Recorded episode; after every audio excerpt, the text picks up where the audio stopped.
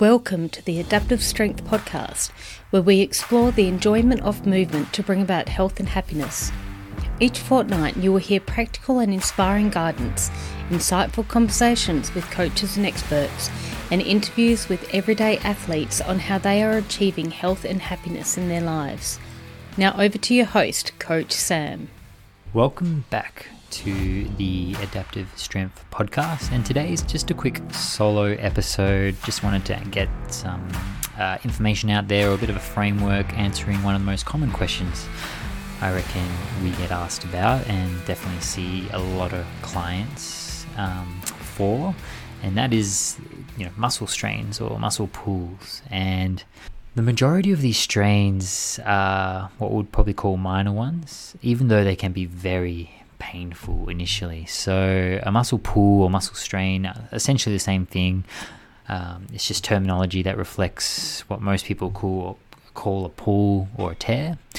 When we look at the grading of their severity, you know, we, we go from grade one, which is minor, to sort of grade three being severe. And, and so grade one is essentially just a big stretch of the muscle with micro tears and, and no sort of tearing of the fibers. Whereas grade two, there's quite a big range there, but can sort of start with some tearing and go all the way to just a couple of fibers holding on.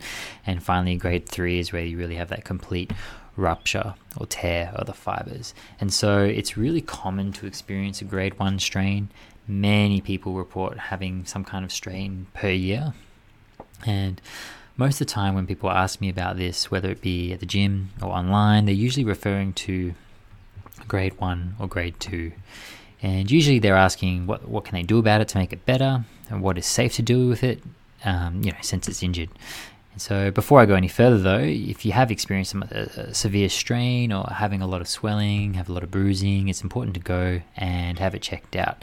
These can be serious injuries. Um, that, you know, it's always good when in doubt to get them examined and, and ensure nothing scary has occurred.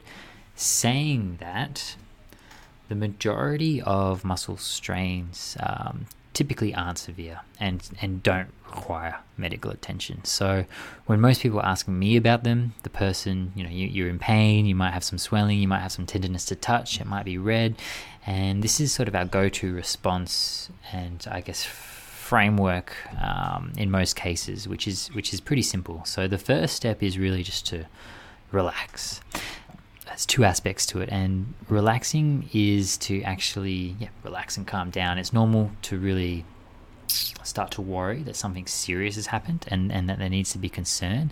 And the reality is, most people, you're going to be fine in one to four weeks, with some people needing a bit longer to recover.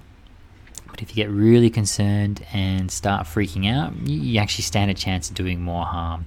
We've got a strong body of research pointing out that most of the time these sort of things will fade. But when people start sort of seeking out and, and you know they can actually put themselves back by giving something we call a nocebo. Um, so unless you got red you know red flags or you know it's something something serious, it, just give it some time and see how it responds. This can be hard, but calming down is huge for getting better and healing. The second aspect is to take some load off the area and literally let it relax. Most of the time, when we're experiencing symptoms, because we've challenged the area with you know more load that it can handle. You know, this might be from something physical or work stress or life stress or poor sleep. It can be such a range of factors, and regardless, it, it's it's you know that pain. It's probably asking for a little bit of chill time. So for the first while, just focus on letting it have some time off. This doesn't mean you don't train. You just train around it, work other areas of your body. Um, you know, live around it, and just move forward as best you can. Not not challenging it too much. You know, if you're someone who likes ice or heat, go for it. This could be helpful for pain management for many people. It doesn't really matter which one. Research pretty much says either is fine. There shouldn't be things you need, you know, these aren't things you need for long-term management, but short-term can can be definitely understandable to help with some pain. You can, um, you know, try out some other options like elevation and compression if possible. Though I find this is often, you know, pretty hard depending on where you, where you're feeling the issues, um, you know, such as your back. Pretty hard to do. So this phase, you know, this this sort of chill phase or relaxing phase, um, you know, it can only last three days to two weeks, depending on the case. And um, really, if you get, if you're getting past two weeks, it's definitely time to get moving on and, and literally get moving. So that brings us to our next stage. We just give it the name stage two, recover. Um, so if you pass those first few days, we want to we want to get moving more. A short rest time, you know, allows things to calm down and be less irritated. But if we continue resting, you stand the chance of doing more harm than good, just due to underloading and, and deconditioning. So we need to we need to transition.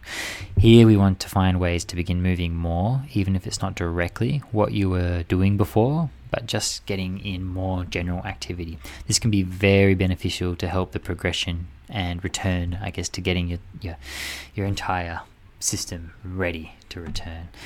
You know, this brings us to stage three, which is uh, our rebuild stage. And it's usually at this point a lot of people set themselves back. They're feeling good and then they jump back at things aggressively or just back to where they were. So going from a from non-loading, you know, resting to a period of time of gradually getting back to normal loading is really valuable. We see that having a sharp change in activity can put us at you know a risk of injury. So as you return back to activities, do so in a progressive manner if you're returning back to sports, you know, speak to your trainer and coaches about a gradual return to practice and play. If you're getting back to the gym, just go easier than usual and slowly ramp it up. If you're trying to get back to regular activities, you know, just try your best to return progressively where possible. You know, it's as simple as sometimes, you know, when you're getting back into your training, you know, instead of jumping back into your normal weights, you, you know, you take a week or two just to ramp up each session um, back back into it. So this is a general outline and will require you to customize it to your needs, but the principles really remain the same. Relax, recover, rebuild. Do your best to relax and be positive. Get back to daily tasks gradually and then build back up and stronger over time. Yeah, muscle strains, body's really good at healing and often can feel much better after 4 to 6 weeks.